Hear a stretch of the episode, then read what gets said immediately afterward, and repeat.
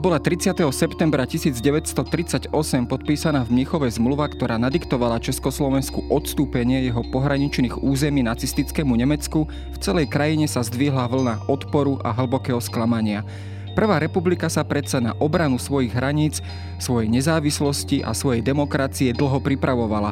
Po prijatí mnichovského diktátu predsa nacistom nepadli do rúk len rozsiahale pohraničné oblasti, ale aj obrovský komplex obranného pevnostného systému, ktoré republika cieľavedome budovala od roku 1935. To, čo z Československa po Mnichove zostalo, bolo prakticky neobrániteľné, bezbranné, vydané na milosť a nemilosť Hitlerovi. Československé opevnenie svojou prepracovanosťou, rozsahom a technickou vyspelosťou udivuje návštevníkov ešte i dnes.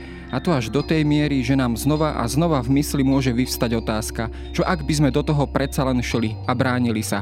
Hoci aj za podmienky, že nás opustili najbližší spojenci. A ako dlho by sme sa dokázali brániť. A treba jedným dychom dodať, že pohľad na opustené československé pevnosti v pohraničí vlajkovi prebúdza presvedčenie, že by to nebol márny boj. Je to ale skutočne tak, čo dnes vieme o obranných možnostiach československého opevnenia, ako vznikalo a do akej miery sa stihol realizovať jeho pôvodný plán. Počúvate Dejiny, pravidelný podcast denníka SME.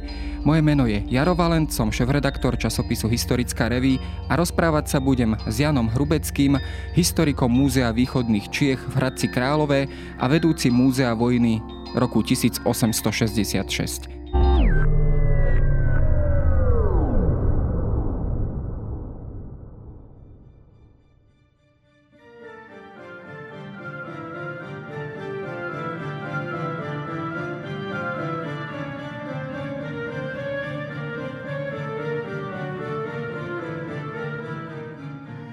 No, my samozrejme poznáme veľmi dobre túto otázku, e, ktorá je asi možno po niekoľko generácií kladená znova a znova. Čo když by sme tenkrát do toho šli, keby som to takto samozrejme zhrnul. Ale keď sa pozrieme na e, pevnostný systém, československý pevnostný systém v roku 1938, ten bol výsledkom určitého vývoja a určitých plánov.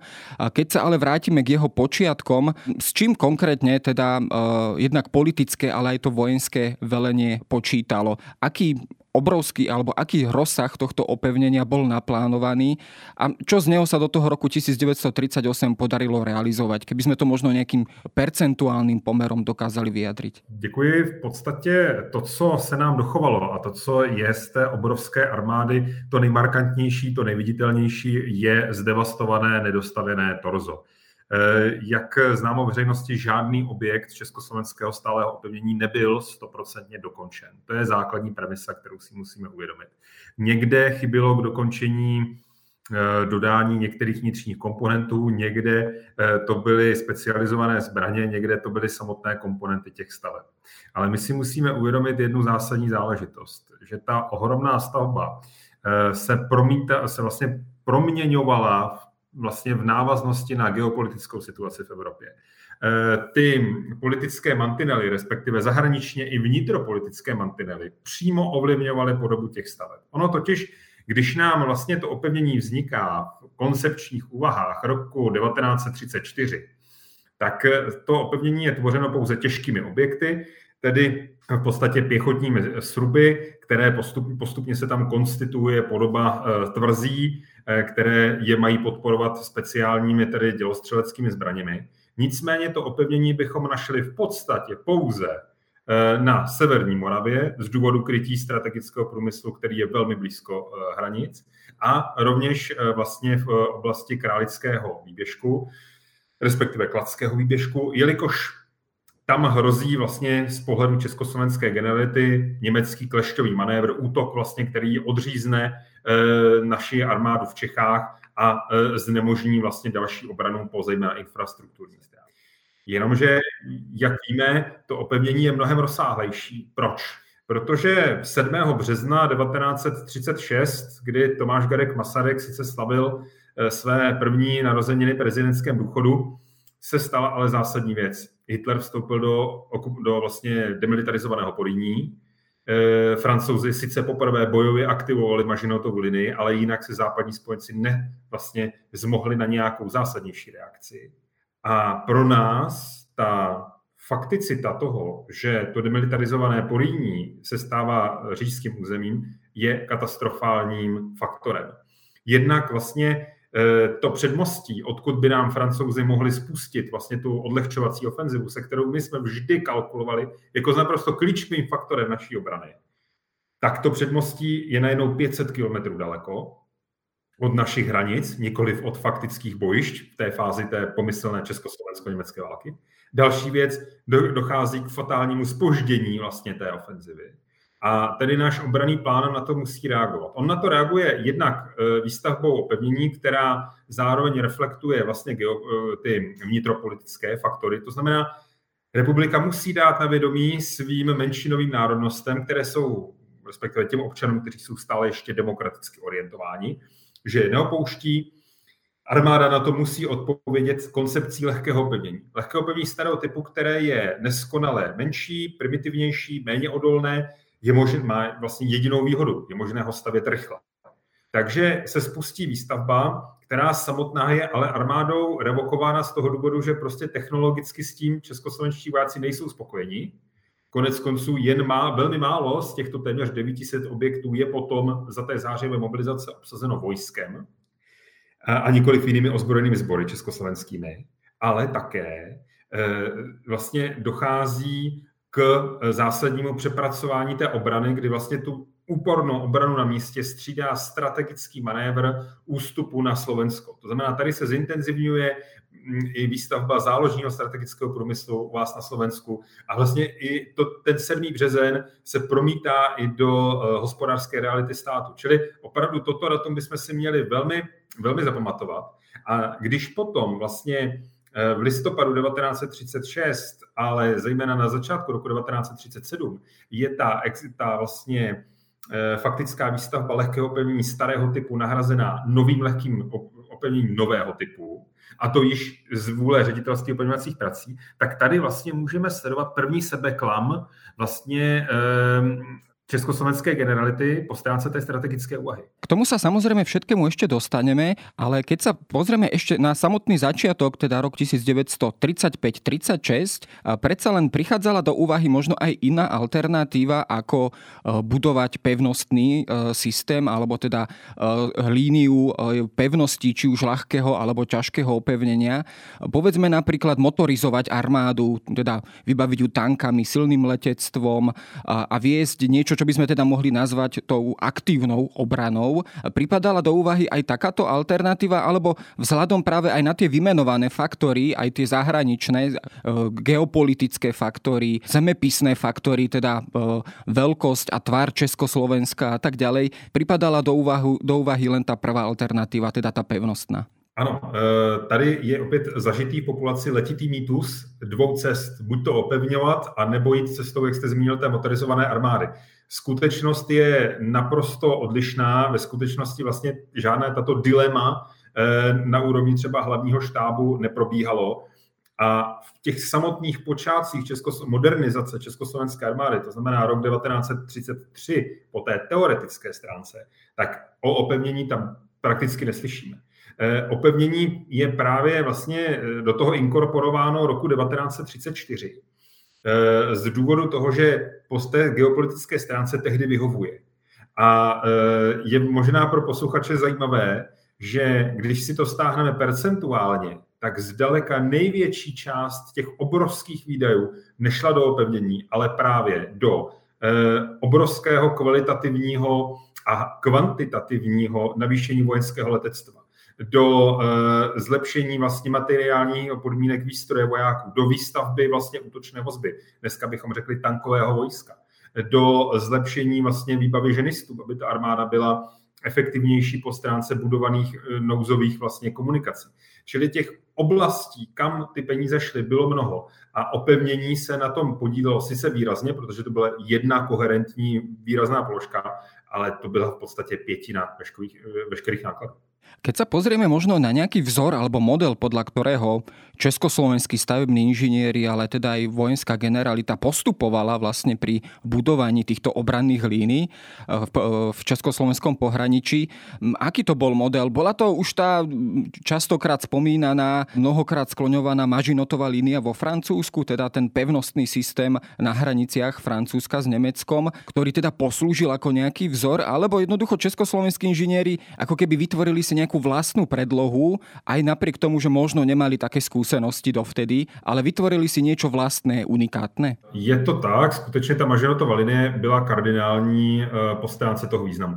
Eh, ona představovala v té době to nejmodernější z hlediska liniového opevnění, vystřídala tedy model fortového pevnění, který se hluboce zakořenil do francouzského vojenského myšlení svým úspěchem, zejména u Verdénu v roce 1916, kdy ty fortové pevnosti, byť modernizované na začátku 20. století, odolaly za ohromných ztrát, ale odolaly německému útoku. Eh, čili francouzi na konci 20. let opravdu přišli s něčím koncepčně novým, což samozřejmě sledovali i naši experti, protože Francie byla naším nejenom politickým, ale zejména vojenským eh, spojencem. Francouzská vojenská mise pomáhala při vzniku ministerstva národní obrany, hlavního štábu a podobně. Čili to byla jenom logická vazba. Samozřejmě také tady existovaly eh, spojenecké smlouvy, ke kterým se také doufám dostaneme, respektive k té vojenské stránce. Čili to bylo eh, logické rozhodnutí. Čili když odjíždějí naši experti v létě 1934 na Mažinotovu linii, tak oni si odvezou určité penzum znalostí a začnou projektovat. Nicméně ta projekce je velice složitá a i když tam vidíme třeba řadu eh, důstojníků bývalé rakousko-uherské armády, kteří sloužili v Přemyšlu a jiných velkých rakousko-uherských pevnostech, tak to bylo zkrátka složitý úkol. Tedy francouzi nám na naše požádání vypravili misi. Ta mise byla velice malá, v podstatě nikdy nepřekročila počet tří mužů, která nám asistovala. Ale tady je opět potřeba zdůraznit. Francouzi nám nikdy nedali například žádnou svoji výkresovou dokumentaci. A v podstatě to etablování té pevnostní československé školy proběhlo velmi rychle. A e, můžeme říct, že v podstatě už od druhé poloviny roku 1936 my do toho vnášíme spoustu vlastních řešení, e, něco zjednodušujeme, někde, někde přicházíme s úplně jinými zbraňovými systémy a v podstatě dá se říci, že my jsme radikálně vylepšili a zefektivnili ten vzor té mažinotoviny.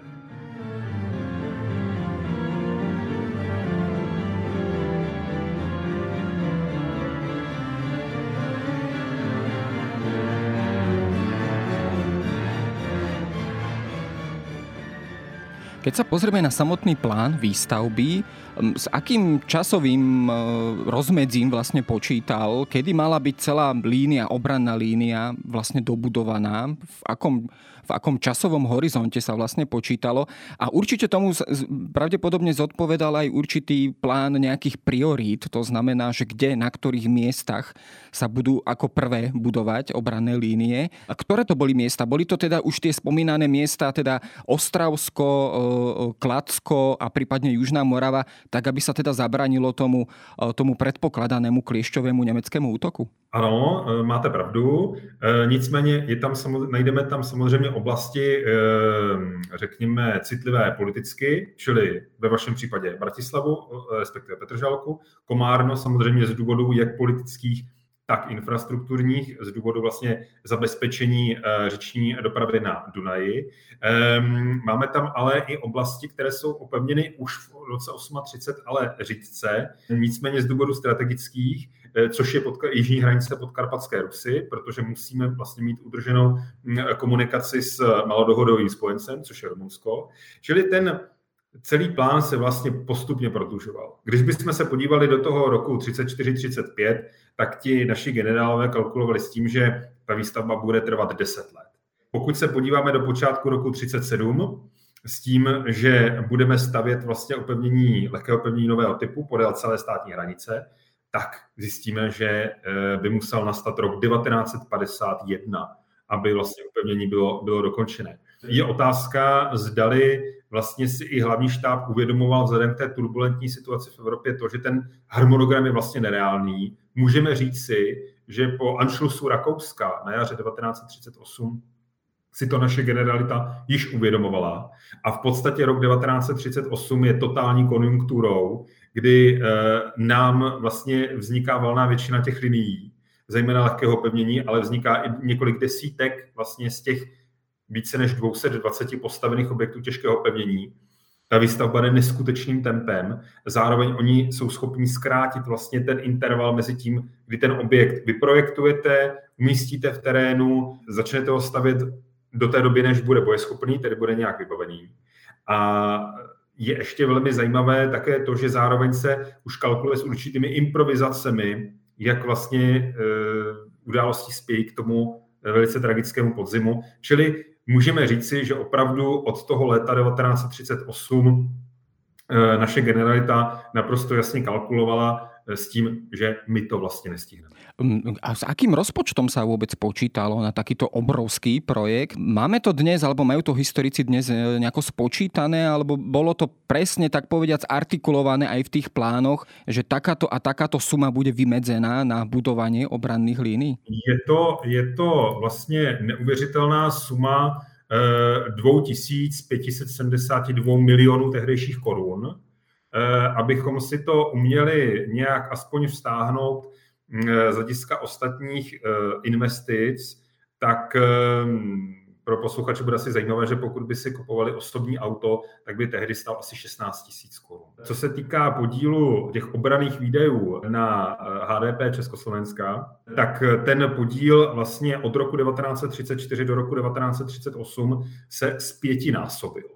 Celkově vlastně Československo v roce 1938 vydávalo více než 7,5 miliardy tehdejších korun na uh, obrané výdaje, což představovalo 20,6% HDP.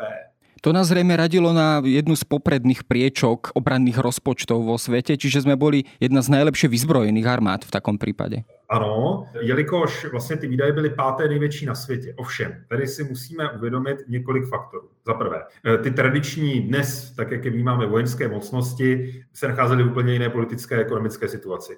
Neexistovala sjednocená Čína, tak jak ji známe dnes. Spojené státy eh, vlastně byly zanořené stále v hlubokém izolacionismu jejich armáda eh, byla eh, podstatně menší než ta naše, byla 17. na světě, byla menší než Rumunská. Je, další a další státy zkrátka měly úplně jiné politické a ekonomické aspirace, než je tomu dnes, ale je to velmi zajímavé. Co je rovněž velmi zajímavé, je to, že vlastně by se nikdy nedospělo k tomuto enormnímu vlastně národnímu a státnímu výkonu, kdyby tady nebyla především politická vůle roku 1933 eh, vznikla Národní, vlastně nejvyšší rada pro obranu státu. To byl unikátní orgán, který spojoval ministry všech klíčových ministerstev a vojáky na společném zájmu. Předsedou eh, té nejvyšší rady pro obranu státu byl premiér, velice často se jeho zasedání zúčastňoval prezident.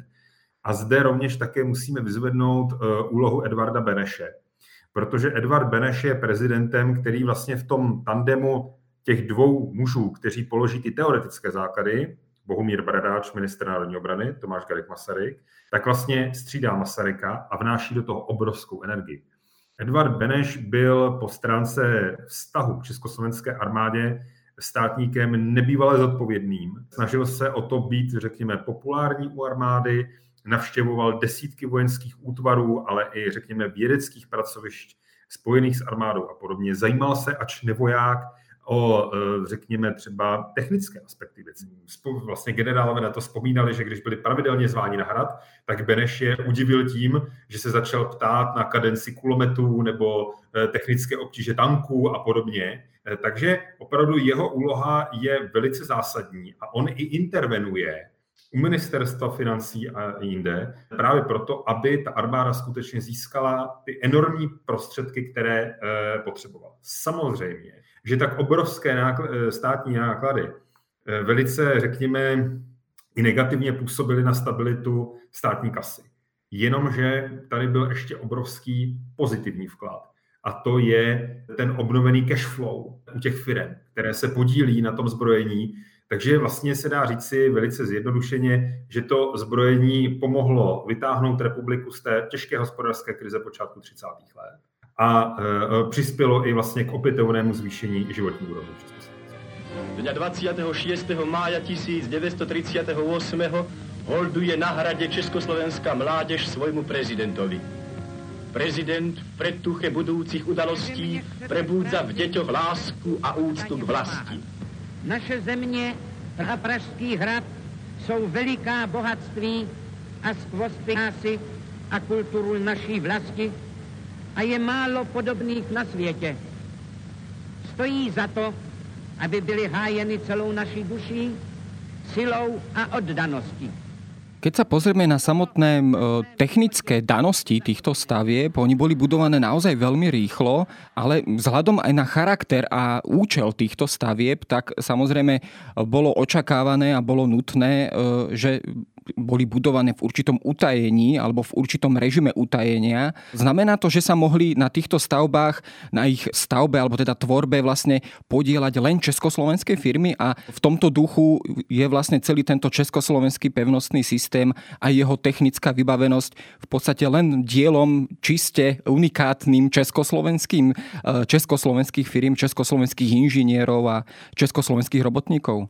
Ano, eh, máte pravdu. V podstatě eh, ta stavba je řízená čistě vojensky. Eh, je tady Rada pro opevňování, která získává na to peníze od státu. Je tady ředitelství opevňovacích prací, které řeší projekci technologii staveb a řeší jejich zadávání. Ale ten, kdo to opravdu v tom terénu zrealizuje, to jsou civilisté. To jsou civilní firmy. Těch firm bylo více než 600. Eh, naprostá většina jich byla z Čech a Moravy, ze Slovenska, z podkarpatské Rusy, pokud víme, tak byla eh, v podstatě jenom jedna. A ty firmy eh, samozřejmě zde zaměstnávaly desítky tisíc lidí. Když bychom to, byť to bude nepřesná kvantifikace, vztáhli na nějaká absolutní čísla, tak z hlediska dělníků tady máme asi 100 tisíc dělníků, kteří ta opevnění staví. Pokud se budeme bavit o projektantech na ředitelství opevňovacích prací, na těch administrativních pracovnících ze stránky armády, tak jich bude něco přes 8 stovek. E, co se týká těch firm, tak ty firmy samozřejmě musí mít zaplacené daně, musí být trestně bezúhodné, musí souhlasit s tím, že musí za přísné penalizace dodržet veškeré termíny, e, musí souhlasit také s tím, že v podstatě nad nimi bude přidělený vojenský stavební dozor, který bude tu stavbu dozorovat a bude jim velmi znepříjemňovat život. Přesto vlastně ty firmy eh, se hlásí formou výběrových řízení a pokud ty zakázky získají, tak eh, je to pro ně velice, velice důležité.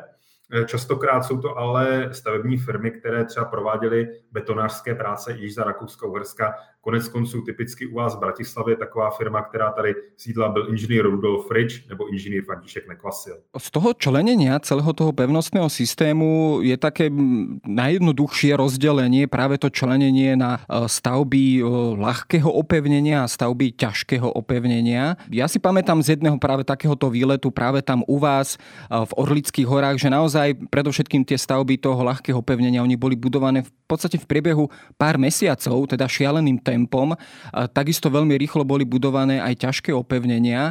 Znamená to, že už tie stavby boli tak naprojektované, tak vymodelované, že jednoducho to bola, tak povediac, taká mašinéria, ktorá dokázala stíhať tomu tempu, ktoré požadovalo vojenské velenie. Zkrátka, bol to tak dobre zvládnutý technický projekt? Máme zase různé fáze té, té výstavby. Máte vytyčení těch staveb v terénu, což na počátku dělali opravdu ti nejvyšší generálové, a to opravdu včetně toho, že armádní generál Ludvík Krejčí, náčelník hlavního štábu, si vezme špacírku, eh, eh, obuje, obuje holinky a opravdu vyrazí do terénu eh, oblížet, kde ty pevnosti budou. Nicméně musíme si také uvědomit, že jak se vlastně po stránce těch geopolitických požadavků ta výstavba prodlužuje, tak s tím, respektive zintenzivňuje, je více a více stavenišť, tak s tím je to složitější. Když jste zmínil tu faktickou časovou náročnost, vytyčíte úsek opevnění, zjistíte, co vlastně každý ten objekt má nějaké taktické poslání v tom terénu. V případě lehkého opevnění, tak máte vzorokovnici těch nejrůznějších typů, kterou zasadíte do terénu podle toho, co se tam hodí. Pokud je tam nějaký další požadavek, záplavové území a tak dále, ten objekt můžete přizpůsobit. Lehké opevnění má ale pouze vlastně ten eh, úkol krýt mobilizaci, protože jedno vlastně z těch zásadních stránek té modernizace armády je totální přepracování plánu na zajištění hranic. Čili eh, tu hranici, aby bylo možné bránit samozřejmě podstatně rychleji, tak vy už potřebujete být schopný garantovat tu hranici vojensky. To je poslání lehkého opevnění. Těžké opevnění má naprosto odlišný úkol. Uh, úkolem uh, těžkého opevnění je dlouhodobá obrana na místě, krytí vlastně toho strategického manévru, toho vlastně samotného přesunu vlastně té armády, toho ústupu bojem z Čech a Moravy na Slovensko. Proto těžké opevnění má podstatně větší technologickou náročnost, má specializované také osádky oproti opevnění lehkému a jeho výstavba je podstatně pomalejší. Přesto, když si představíme pěchotní srub, který má osádku 37 mužů, má ve výzbroji těžké kulomety protitankové kanóny. Jeho objem té stavby je téměř 1800 metrů krychlových železobetonu. Tak v podstatě vy ten objekt vytyčíte, vykopete během měsíce jeho základy, za pět dnů ho vybetonujete a dejme tomu za čtvrt roku jste schopni ho vybavit. Což je neuvěřitelné tempo. Keď sa pozrieme aj na samotné tie osádky vlastne týchto týchto pevností a týchto, týchto zhrubov, tak boli k tomu vlastne určené špeciálne alebo špeciálne vytvorené hraničné jednotky, hraničné prapory, ktoré boli aj špecializované a takto vycvičené práve na obsluhu týchto stavieb a obranu hraníc. Skrátka, zmenila sa aj pokiaľ ide o taktiku a zloženie armády, aj v tomto smere tá línia obrany, alebo teda ten, ten, ten vojenský vývoj, že skrátka aj zloženie armády sa tomuto prispôsobovalo? Ano, na uh, počátku roku 1937 odcestoval do Francie uh, major Karel Lucas, francouzský legionář, uh, který odcestoval, řekněme, na stáž u francouzských pevnostních jednotek a přivezl s sebou potřebné know-how. Totiž i vlastně samotný životní cyklus těch osádek vlastně byl inspirován Francií. Zároveň v Brdech na tedy ve cvičném prostoru vznikl objekt, který sloužil jak jako laboratoř pro eh, testování vlastně nového zařízení a technologií, tak eh, vlastně jako střelnice. Eh, na tomto objektu byl realizován vlastně kurz pro zvláštní účely, což byl výcvikový program právě pro velitele těch budoucích vlastně osádek jednotlivých objektů těžkého opevnění. Ano, vznikly speciální jednotky, vznikaly od srpna 1937, byly to takzvané hraničářské pluky. Kromě toho existovaly ještě hraničářské prapory. Jeden uh, prapor 50. byl dislokován právě u vás v Bratislavě, měl na starosti vlastně obranu Petržalky. Rovněž také existovala pevnostní četa v rámci pe, uh, pěšího pluku 12. v Komárně. Ale uh, nesmíme zaměňovat ty hraničářské útvary pro obranu těžkého pevnění s již existujícími hraničářskými prapory, které vznikly již vlastně při unifikaci armády v roce 1920, kdy vlastně došlo ke splynutí legií a e, bývalých vlastně rakousko-horských jednotek.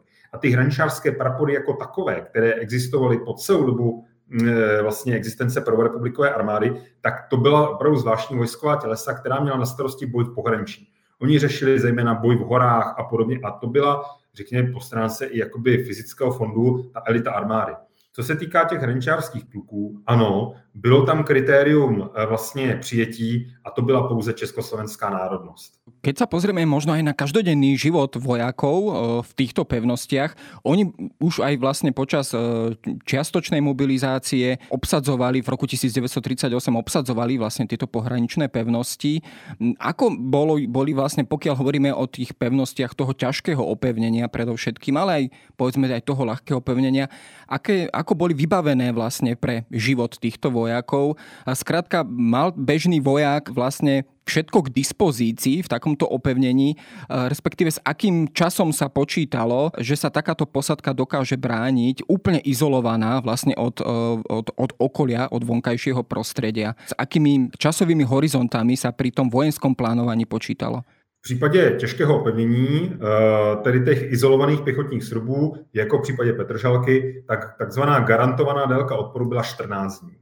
Eh, na tu dobu měli eh, ti vojáci v objektu uskladněné zásoby. To byla zase speciálně vyvíjená takzvaná surbová dávka potravin. Ty potraviny byly testované po stránce kalorické hodnoty, po stránce odolnosti eh, proti plísním a podobně. Rovněž také měli vlastně svoji obytnou část. Každý voják měl v době míru svoji postel. V době vyhlášení ostré hranice, kdy se osádky opevnění zdvojnásobily, tak ty osádky žily Eh, stylem teplé postele, čili na jedné posteli se střídali dva muži. I tento systém byl přejat z Francie, z Mažinotovy linie. Opět to bylo to know-how, které přivezl major Lukas a Mažinotova linie to zase přejímala eh, od francouzského námořnictva. Můžeme tedy zjednodušeně říct, že každý ten pěchotní srub je taková železobetonová ponorka na souši a stejně tak žije i její osádka. Velitelé objektů měli pro sebe místnost, poddůstojníci, svobodníci, četaři, desátníci, ti měli eh, pro sebe vlastní postel. Čili bylo to i, řekněme, jakoby stavovsky eh, poněkud reflektováno. Co se týká tvrzí, tedy těch objektů ještě více odolných, spojených těmi slavnými podzemními chodbami, které měly speciální dělostřeleckou výbavu, eh, tak tam se počítalo vlastně s délkou odporu v řádech měsíců. Co se týká lehkého opevnění, tak tam se odpor počítal v podstatě na dny.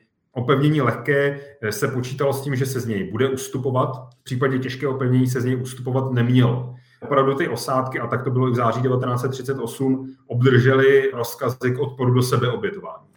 Keď sa pozrieme aj povedzme na výzbroj týchto, týchto e, pevností, opäť je to všetko, tak povediac, československej produkcie, to znamená od nejakého ľahkého gulometu e, vzor 27 po, po ťažký gulomet vzor 37, myslím, až teda po mažiare, delostrelectvo a tak ďalej. Môžeme to opäť všetko charakterizovať ako skrz naskrz československú výrobu a československú produkciu a československú technickú vyspelosť? Ano, určitě ano. Eh, ve stálem opevnění se používaly jak, polní zbra, jak vlastně zbraně polní armády, jak jste právě zmínil, ať to byl lehký kulomet vzor 26, těžký vzor 24, který byl postupně nahrazen těžkými kulomety vzor 35 a 37, které byly také používány v našich tehdejších tancích, tak ale se rozjel vlastně speciální program, zejména ve Škodových závodech, který realizoval dělostřeleckou výzbroj. Z té široké palety těch zamýšlených zbraní eh, se do opevnění dostal pouze protitankový kanon ZOR 36, což byla poloautomatická zbraň ráže 47 mm, která měla velmi dobré balistické eh, vlastně vlastnosti na svoji dobu. Eh, byla velmi přesná, ti vojáci s ní uměli již velmi dobře zacházet, protože i ona byla jedním z předmětů vlastně výuky v rámci kurzu pro zvláštní účely. A e, tohoto kanonu se do opevnění dostaly desítky a desítky, vlastně několik stovek kusů. Problémem bylo to, že pro tvrze byla e, plánovaná speciální dělostřelecká výzbroj. Šlo vlastně o houfnice, které opět byly mm, uspůsobeny nasazení v opevnění, čili oni museli mít určité balistické vlastnosti, ale například nesměli mít příliš dlouhé, hlavně které by zbytečně vlastně čouhaly, řekněme, ze střílen, byly by zranitelné, bombardováním, náložemi a podobně ze strany nepřítele. A tam ta hufnice se zdržela, měla určité, řekněme, projekční eh, těžkosti při střelbách, které probíhaly eh, vlastně ve cvičném prostoru v hlubokém, rovněž na Slovensku, tak ukazovala vysoký rozptyl a zkrátka byl, ten vývoj nebyl tak snadný, jako u toho protitankového kanonu. Ona byla v září 1938 rozpracovaná. Čím se dostáváme zase k těm improvizacím, že vlastně v 38. roce všechny ty postavené tvrze, pokud už mají ty dělostřelecké objekty, tak ty dělostřelecké objekty jsou prázdné, protože pro ně nejsou jejich zbraňové systémy, což jsou otočná výsunné dělové věže. Tam jsou zase dva exempláře rozpracovány, žádný není dodán. Ale v případě těch houfnic v dělostřeleckých srubech, tak ty suplují polní děla. A tady vlastně se projevuje jeden zásadní nedostatek toho opevnění to, jak to opevnění nás udivuje e, vlastně svojí technologickou vyspělostí, tak je zároveň technologicky náročné. A aby mohlo plnit ten svůj taktický úkol, tak muselo být do značné míry hotové. Čili tady dochází k naprostému paradoxu, kdy vám existují linie stálého opevnění, ale bez dělostřelecké podpory. To znamená, vy z hlediska z jakoby struktury té mobilizované armády víte, ano, tady mám opravdu těžkou opevněnou linii, mohu ušetřit třeba ty polní jednotky na jiná území státu. Ale fakticky tam musím zase poslat dělostřelectvo, protože eh, nemám speciální dělostřelectvo v tom opevnění, nejsem schopný dosáhnout na toho protivníka, nejsem schopný tak plnohodnotně podporovat tu, tu linii vlastně boje jednotlivých těch, eh, jednotlivých těch pevností. Čili to, ta rozpracovanost toho pevnění zase odčerpává ty síly té armády, ten materiál jak technický, tak lidský. A vlastně opevnění tak, jak je rozpracované v tom září 38, tak vlastně popírá jeden z faktorů, proč vlastně se k jeho výstavě při, eh, přikročilo, a to je šetření lidského materiálu. Čili opravdu ta výstavba eh, je sice dechberoucí po stránce rychlosti, ale eh, je, řekněme, z důvodu jako opravdu efektivní obrany nedostatečná. Keď som sa ja pozrel vlastne na mapu Československa s jednotlivými, či už budovanými, ale aj plánovanými týmito obrannými líniami pevnostného charakteru, tak pomerne teda veľká línia bola narysovaná aj a kopírovala vlastne južnú hranicu Slovenska. V podstate od Dunaja až vlastne po východné Slovensko a v podstate aj po Karpatskú Rus. Um, do akej miery ona bola rozpracovaná a o aký charakter opevnenia išlo? Teda išlo predovšetkým o ľahké opevnenie a s čím sa počítalo? Počítalo sa teda zrejme aj teda s útokom z, z maďarskej strany v tých strategických plánoch obrany e, československého velenia. Přesně tak. E, Maďarsko bylo v podstatě tradičním nepřítelem Československa již od doby vzniku státu. Roku 1919 byla svedena válka s Maďarskem, na jejímž, na jejímž konci byla vlastně kodifikace jižní hranice Slovenska. E, čili Maďarsko se nikdy těch revizionistických snah nevzdalo a z toho důvodu bylo samozřejmě potřeba tu hranici opevnit. Samozřejmě z pohledu toho opravdu jako maximálního geopolitického nadhledu eh, československého, tak tady bylo potřeba chránit ten záložní strategický průmysl, továrny, které nově vznikají v Žilině, rovněž také místa symbolického významu, protože turčianský svatý Martin eh, byl vlastně záložním hlavním městem, kam se stěhovala i agenda ministerstev a podobně. Co se týká podoby toho opevnění, ano, máte pravdu, bylo realizováno jako pevnění lehké, ty uzávěry z těžkého opevnění tam byly plánovány, ale byly odsunuty, vy jste zmínil tu prioritizaci skutečně vlastně až na jednu z posledních tedy časových, eh, časových sousledností. Je zajímavé, že vlastně to opevnění, které bylo postaveno na jižní hranici Slovenska, tak zejména eh, v oblasti Rimavské soboty a také obcí, které vlastně už se nacházejí blízko hranic s někdejší podkarpatskou Rusí, jako je Vlkyně a podobně, tak se dostalo vlastně do bojového střetu. Je to unikátní případ, kdy lehké opevnění bojovalo tak, jak mělo, což je unikum právě vzhledem k těm geopolitickým okolnostem, které známe z historie, kdy vlastně například u té Rimavské soboty hraničářský prapor 9. se bránil maďarskému útoku praporu pohraniční stráže. Víme dokonce i, které ty konkrétní objekty se do boje zapojily. Víme, že tam Maďaři měli poměrně velmi těžké ztráty a byla to pro ně velmi prekérní situace. Některé ty objekty bojovaly eh, proti nájezdům vlastně maďarské teroristické organizace Sabat Čapatok. A skutečně můžeme říci, že v rukou kompetentních československých vojáků to opevnění proti maďarskému nepříteli, tak jak byl technologicky na tom na úrovni roku 38, plně obstál.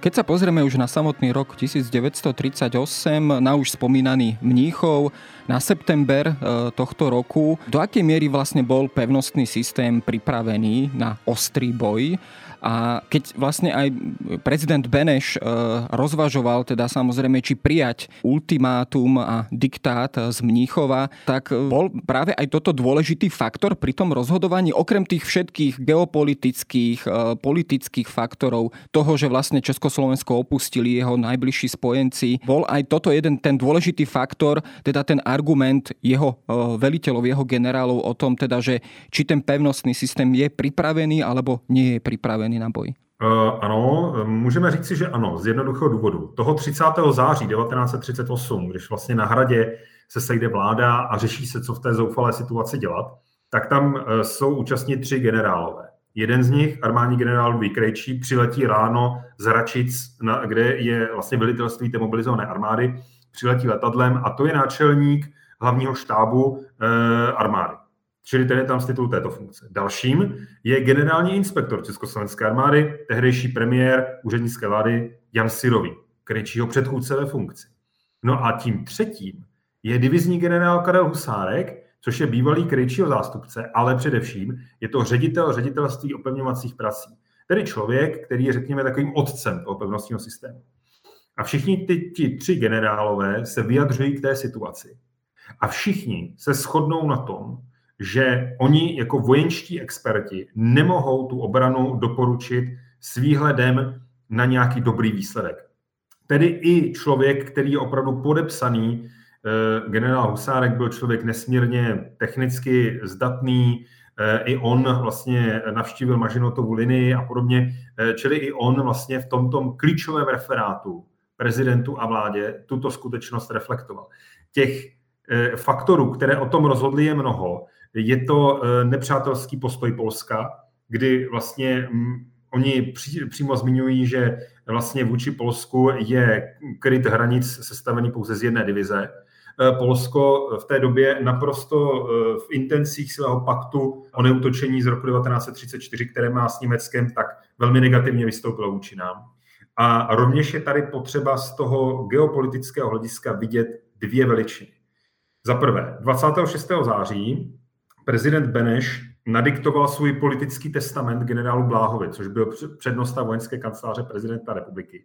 Prezident Beneš jednoznačně vlastně uvítal v té probíhající mobilizaci možnost, že ta válka vypukne, protože chápal, že nebo z jeho úhlu chápání bylo patrné, že není možné, aby Československo nevtáhlo vlastně svým odporem z eh, Evropu do války po té, řekněme, poz, morálně pozitivní stránce. Nicméně 26. září zároveň Neville Chamberlain jako britský premiér odmítl iniciativu prezidenta Franklina Delano Roosevelta o svolání sice mírové konference, ale na neutrální půdě a za naprosto výslovného, výslovné participace československých zástupců.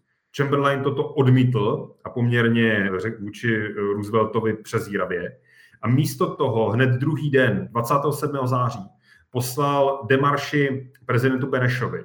Ta demarše je nesmírně ostrá, je to, řekněme, takový testament epismentu, kde Benešovi, Edvardu Benešovi jasně říká, že sice československý odpor může vyprovokovat válku eh, evropského rozměru, ale v žádném případě, ať si československá vláda nepředstavuje, že svým odporem by podnítila nějaké sympatie k Československu. A dokonce tam zmiňuje, že on, tedy Neville Chamberlain, se vahou své funkce zasadí o to, aby pokud se československé jednotky probíjí z Československa, odejde s nimi nějaká politická reprezentace, tak aby tito lidé nebyli uznáni jako jakási exilová vláda, kterou známe z let druhé světové války.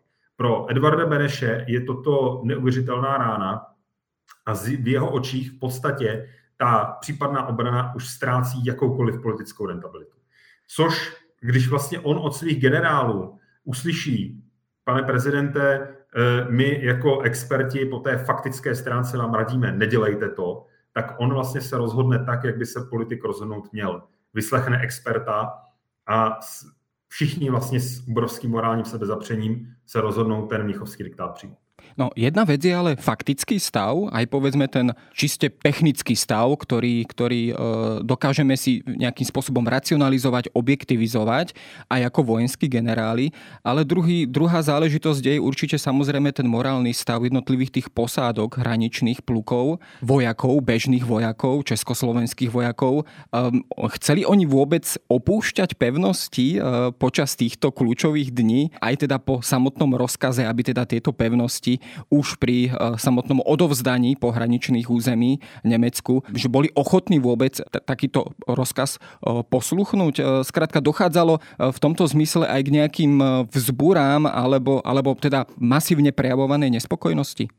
A docházelo, máme případ vlastně několik takovýchto minoritních spour. Já sám jsem objevil v depozitáři našeho muzea před čtyřmi lety dopis, který zaslali vojáci z opevnění na Rokitnicku právě generálu Krejčímu s tím, že oni dobrovolně ze svých opevnění v žádném případě živí neodejdou. Máme tady vlnu sebevražd vlastně 22 mužů, 21 vojáků, jednoho četníka. Ta vlna sebevražd pokračuje přes vídeňskou arbitráž, poslední sebevražda vlastně je motivována vznikem protektorátu Čechy a Morava, ale ta hlavní vlna je právě v době té bezprostředně pomíchovské, té obrovské deziluze. Opět v mém domovském městě na vojenském hřbitově je pohřben člověk, který byl záložníkem, čili byl to muž, kterému bylo 38 let, měl dvě děti, nebyl to profesionální voják a on se přesto oběsil na protest proti tomu Mnichovu. Ono si musíme uvědomit, že mobilizovaná československá armáda, tak jak skutečně byla připravena kompletně ve válečném režimu bránit republiku, tak měla milion 128 tisíc mužů. A 950 tisíc z nich byli záložníci. Čili to bylo obrovské, eh, po té, řekněme, sociologické stránce, obrovské spektrum lidí. Ale přesto si myslím, že ten obraz naší historické paměti, té, té generace těch našich pradědečků, která opravdu brečí, odchází se slzami v očích z těch hranic, že to není eh, nějaký konstrukt naší národní uvědomělosti, že to je prostě holá skutečnost. Měli velké existenční starosti, někteří uvítali samozřejmě to, že se domů vrátili, že se mohli eh, věnovat eh, třeba svému obchodu a podobně, pokud to byli drobní podnikatelé zejména. Po té morální stránce ten Mnichov rezonuje. Nicméně, já bych se tady trošku chtěl vymezit vůči tomu mýtu té zlomené páteře, jak někdy to bývá až pateticky akcentováno. A proč? Protože když se podíváme na to, jak si ty ozbrojené složky vedou dále, právě v bojích s tím Sabat Čapatokem, ale i ještě v konsekventních bojích s těmi nacistickými teroristy v českých zemích, tak to jsou opravdu velice, velice pozoruhodné bojové výkony, které, které eh, ta armáda, ale i samozřejmě složky četnictva, finanční stráže předvádějí. A dokonce i třeba v lednu 39, když dojde na tři krále k eh, incidentu ve městě Mukačevo, tak maďarští důstojníci vlastně s naprostým údivem sledují vlastně reakci té československé armády a projevují vlastně obrovskou úctu eh, k té morálce armády, která má být v podstatě naprosto demoralizovaná tím, co se eh, tomu státu děje. No, ono konec koncov tú nezlomenosť e, chrbtice alebo morálnu nezlomenosť chrbtice trošku takisto dokazuje samozrejme aj československý odboj počas druhej svetovej vojny, či už v zahraničí, ale potom samozrejme organizovaný aj, aj doma. Ale keď sa pozrieme na ten ďalší vývoj už teda po obsadení či už samotného pohraničia českých krajín, ale samozrejme aj za protektorátu a potom obdobie komunizmu, aký osud čakal vlastne tieto pevnosti a tieto stavby stavby boli, e, boli ničené, likvidované, boli nejakým spôsobom využívané. Ak to vieme možno vo veľkej skratke možno zhrnúť, e, aký bol ich ďalší osud? První, e, co se děje, tak je vlastně velké vyznamenání našeho pevnění, protože Němci to častokrát obsazují za kompletního bojového zajištění. Oni mají velký respekt před těmi stavbami provádějí také vlastně cvičnou, kom, velice komplexní cvičnou operaci, včetně využití vlastně výsadkových vojsk eh, na Bruntálsku, na obsazení opevnění a následně to využívají propagandisticky, pořádají se tam zájezdy, ale zejména to využívají jako obrovskou laboratoř. Testuje se tam nejenom vlastně eh, technologie německých zbraní, ať jsou to střeblavé bombardéry, tanky, dělostřelectvo, mm, výbušniny, ale testuje se tam taktika a ta taktika je vlastně klíčová. Je to, je to přesně vlastně to, co oni se naučí, tak oni implementují, oni zdokonalí to obrovské penzum, které už oni mají, informací získané špionáží. Oni přesně to, co se naučí, tak implementují při útoku eh, na opevnění v Beneluxu a samozřejmě na Mažinotovu linii. Čili po tom, co je to opevnění laboratoří, tak to opevnění vlastně strádá. Eh, po osvobození ty eh, objekty jsou revidovány, jsou zakonzervovány, přichází únor 48. Opevnění na severní hranici ztrácí smysl, je adaptováno nebo vznikají plány částečně uskutečené pro adaptaci na muniční sklady. Valná většina pevnostních objektů naprosto ztrácí e, smysl existence, ale naopak se aktivuje vlastně linie na hranicích s Rakouskem, která se i doplňuje vlastně novými objekty. Tam se i reflektuje vývoj nových zbraní, kdy zkrátka opevnění předválečné nemohlo samozřejmě reflektovat ten technologický skok v letech druhé světové války. Nejdou tam použít reaktivní zbraně, jako jsou e, pěsti a podobně. Nicméně zejména na té Jižní Moravě a na Šumavě to opevnění je vlastně udržováno v bojeschopném stavu. E, existují opět zase specializované pevnostní útvary, které sice už v těch opevněních nežijí, ta služba vypadá úplně jinak než před válkou. Nicméně tím posledním faktickým pokračovatelem je rota osádek těžkého opevnění, která je v podmínkách e, armády České republiky rozpuštěna až roku 1999. No, keď sa pozrieme do súčasnosti, dnes je to v podstate akýsi možno nový trend, ak to takto nazvem, alebo teda veľká aj občianská iniciatíva e, obnovovať tieto pevnosti, alebo časť aspoň týchto pevností, prinavrátiť do pôvodnej podoby, zachovať ich ako technickú pamiatku, ale ako historickú pamiatku práve na toto obdobie. Ako sa v tejto oblasti alebo v tomto smere, či už teda v českých krajinách, predovšetkým teda tam u vás, ale samozrejme aj u nás sú tieto, tieto iniciatívy, ale ako sa v tomto smere eh, týmto aktivistom darí? S pádem komunistického režimu listopadu 89 se těmto aktivitám otevírá vlastně neuvěřitelné porovnání s érou komunismu, je to neuvěřitelný rozmach. Za komunismu tady máme dvě pevnostní muzea, jedno existuje od roku 1968, jedno existuje od roku 1985 a to je vše. Následně po listopadu vlastně přesně jak jste zmínil, mm, spolky nadšenců spontánně začínají opravovat ty objekty, začínají se eh, pořádat dokonce i bojové ukázky a začínají se opravovat lehká opevnění, pěchotní služby, dokonce i vlastně ty, ty, ty tvrze. Takže je to takový fenomén vlastně těch 90. let. Mm, po přelomu tisíciletí ta aktivita začíná nepatrně upadat, v současné době dochází k etablování vlastně těch muzeí, těch soukromých. Častokrát existují déle, než existovala první republika. Ten přístup je takový, řekněme, smíšený. Někde se daří prohlašovat ty objekty za třeba technické památky a tím pádem je chránit. Někde se daří mm, e, vlastně přizvat třeba České vysoké učení technické, které je poskytovatelem určitých grantů, které mají za úkol mapovat některé technologické postupy použité při stavbě stálého plnění, ale někde ten přístup je tristní a v podstatě valná většina té stavby je s chátralým torzem. Bohužel je to tak. V některých případech bohužel se stále děje to, že stará infrastruktura ustupuje infrastruktuře nové a to častokrát bohužel velice nevybíravým způsobem.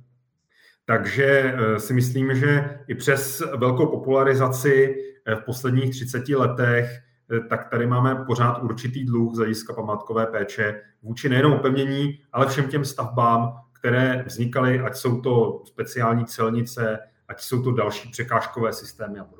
No ono konec koncov aj vzhľadom na rozsah takýchto stavieb, tak by bolo asi aj finančne veľmi nákladné toto všetko dať do želateľného stavu. Každopádne je to pozoruhodná aktivita a vlastne dovoluje nám trošku nahliadnúť do tých kľúčových dní, ktoré formovali osud Československa, našej spoločnej histórie. No a som rád, že som sa práve o týchto stavbách a o tomto období, kedy vznikali, mohol porozprávať s historikom Janom Hurbeckým.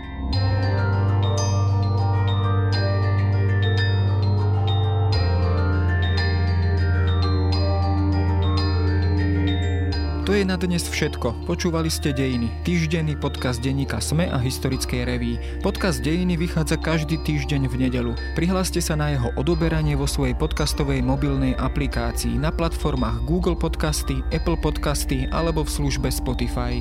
Všetky diely nájdete aj na adrese sme.sk lomka dejiny alebo historickareví.com. Ak sa vám podcast páči, môžete ho ohodnotiť. Ak mi chcete poslať pripomienku, môžete sa pridať do podcastového klubu denníka Sme na Facebooku alebo mi poslať mail na adresu jaroslav.valent zavináč petitpress.sk Ja som Jaro Valent a na tvorbe tohto podcastu sa podielal aj Viktor Hlavatovič.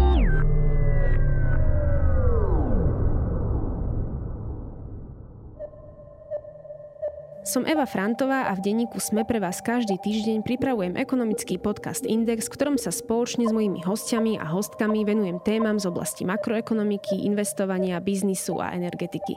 Bližšie rozoberám aj dekarbonizáciu Európskej únie, ktorá do veľkej miery udáva smer súčasných aj budúcich investícií.